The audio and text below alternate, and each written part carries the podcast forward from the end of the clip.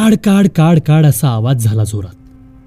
तशी काय झालं म्हणून बघायला ती मोठ्या प्रयासाने उठली जागेवरून. बाहेरच्या आवाजाला साथ द्यायला म्हणून तिची ढोपरं सुद्धा हलकीच कडाडली. एक हात कमरेवर ठेवून दुसऱ्या हाताने भिंत चाचपत वाकून चालायला लागली. काळू खसला तरी घरातली वाट पायाखालचीच. अंदाजाने ती चुलीजवळून माझघरात आली.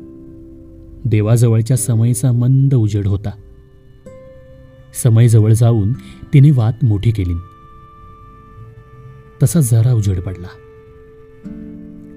काय मेला पाऊस बसलाय सकाळपासून?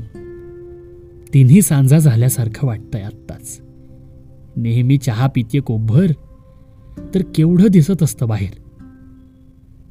असं आपल्याशीच पुटपुटत ती माझ घराच्या दारातून मागच्या पडवीत गेली.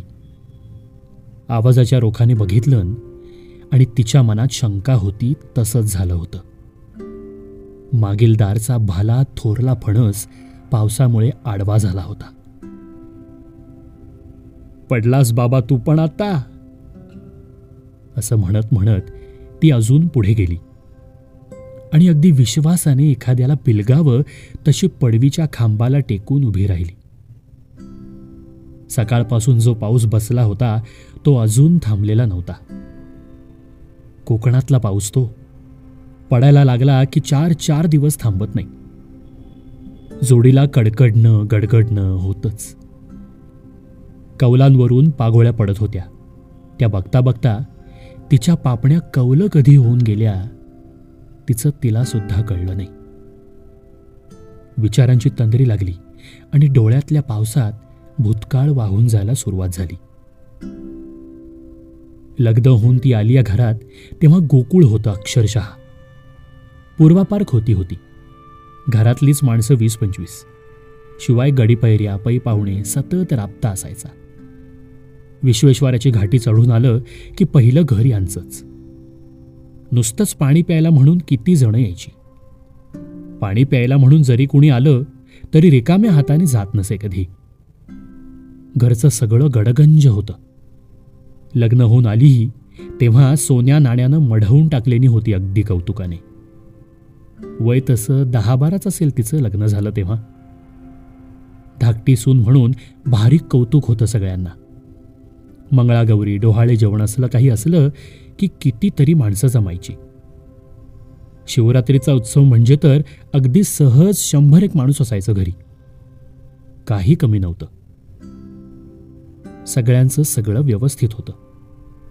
घरची शेती आंब्याच्या बागा माडपोफळी काय नव्हतं असं नाही. हिचे सासरे नवरा सगळी देव माणसं. खोत म्हणून नाडलेली नाही कधी कोणाला. घरात सोवळं ओळं कडक असलं तरी बामणीण काकूच्या हातचा घासभर भात खाल्ला की बरं वाटतं. अशी गावातल्यांची समजूत असल्यामुळे आजारी माणसाच्या घरचं कोणी बोलवायला आलं तर तिची सासू हातात असलेलं काम सोडून धावत जात असे. दिवाळीच्या फराळाला म्हणून गावातले सगळे मानकरी जमत ओटीवर सकाळी.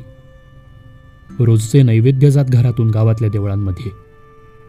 गणपती तारत्यांना सगळा गाव जमे. एकूण देऊन घेऊन खाऊन पिऊन सगळं उत्तम सुरू होतं. त्यातल्या त्यात गालबोट लावणारी गोष्ट म्हणजे हिची कूस काही उजवली नाही कधीच. काळ पुढे गेला तसंच सगळंच बदललं. खोती गेली. गेली म्हणजे कागदोपत्री गेली. हाताशी असलेल्या जमिनी कोळांकडे गेल्या पण खोताकडे म्हणून दिवाळीच्या फराळाला येणारी उत्सवांना आणि आरत्यांना येणारी अडीनडीला काही बाही मागायला येणारी येतच होती. जे काही उरलं वाचलं त्यावर सुरू होती गुजराण. पण वेळ पडली तरी पदरमोड करून सगळ्यांसाठी सगळं करत असत घरातली. उत्पन्नाचं साधन कमी झालं तरी दारात आलेला कधी तहानलेला गेला नाही की जेवायच्या वेळी आलेला कधी रिकाम्या पोटी गेला नाही. वर्षानुवर्ष घट्ट जमलेले संबंध असे संपतील कसे? जमाना बदलला पण हळूहळू. इथे एकूण परिस्थिती अशी की घरात शेरभर तांदूळ मागा मिळतील. भाकरीला नाचणी मागा मिळेल. गाव जेवण घालायला नारळ मागा मिळतील. पण जाऊन पाच पन्नास हजार मागा नाही मिळायचे. खाऊन पिऊन सुखी पण हातात रोकडा नाही. काळ बदलत गेला तसं रोकड्याला किंमत आली. सात बाऱ्यावरच्या शाईला किंमत आली. हातात पैसा हवा म्हणून धंदे उद्योग करायला लोक गावातून बाहेर पडली. मुंबईत जाऊ लागली. बरीच जण कामाला म्हणून बाहेर पडली ती परत आलीच नाहीत. पिढ्या पुढे सरकल्या तसे प्रेमाचे संबंध पण कमी व्हायला लागले. कोर्टात न्याय मिळायला लागल्यापासून केशी चालवण्यात लोकांना आनंद मिळायला लागला. इंच इंच जमिनीसाठी लोक भांडायला लागले. आपली जमीन माझी व्हायला सुरुवात झाली. वाटप झाली. चुली वेगळ्या झाल्या. यांच्या घरात पण हेच. हिचा नवरा मिळून पाच भाऊ. सगळ्यात मोठा शिकायला म्हणून मुंबईत गेला तो इकडे आलाच नाही. दोन नंबरचा अविवाहित. त्याला फिट्स यायच्या. त्या आजारातच तो खपला. तीन नंबरचा रत्नागिरीत नोकरीला. सणासुदीला असायचा जाऊन येऊन. चार नंबरचा आणि हिचा नवरा घरचंच सगळं बघायचे. भावाभावांचं चांगलं होतं या. बाहेर पडलेल्यांना इमान इतबारे त्यांच्या वाटणीचे तांदूळ आंबे जात असत इकडून दरवर्षी. पुढच्या पिढीतल्या पोरांना मात्र आहे का इथे वाढून ठेवलेलं गावात? असं वाटायचं. प्रेम नाही इथल्या मातीबद्दल. एकदा असंच मस्करीत बोलता बोलता काहीतरी वाद झाला आणि पुढे तो इतका वाढत गेला की वकील वगैरे बोलावून सगळी वाटण्या करायला बसली. रितसर नोटीशी गेल्या सगळ्यांना. एरवी घराकडे फिरकूनसुद्धा न बघणाऱ्या मुंबईवाल्यांची पोरं वाटण्या करायच्या वेळी मात्र आपला हिस्सा मागायला बरोबर हजर झाली. कायदे आणि नियमांचे कीस पाडले गेले. बापजाद्यांनी कष्टाने कमवलेल्या जागा जमिनीचे आणि कितीतरी पिढ्यांच्या इतिहासाचा साक्षीदार असलेल्या घराचे कागदावर ओढलेल्या दोन चार रेघांनी तुकडे पडले. आपलं होतं ते माझं माझं झालं. मुंबईकरांना रस नव्हताच तसाही. ते आपल्याला मिळालेलं सगळंच विकून त्याचा पैसा करून ढोंगणाला हात पुसत निघून गेले. रत्नागिरीवाल्यांनी पण त्यांचीच री ओढलेली. गावातल्याच दुसऱ्या भावाच्या मुलांनी आपली आपली वेगळी चूल मांडलेली. वाटप आणि हे सगळं बघून हिच्या नवऱ्याने हाय खाल्ली आणि दुःख करत करत सचला बिचारा.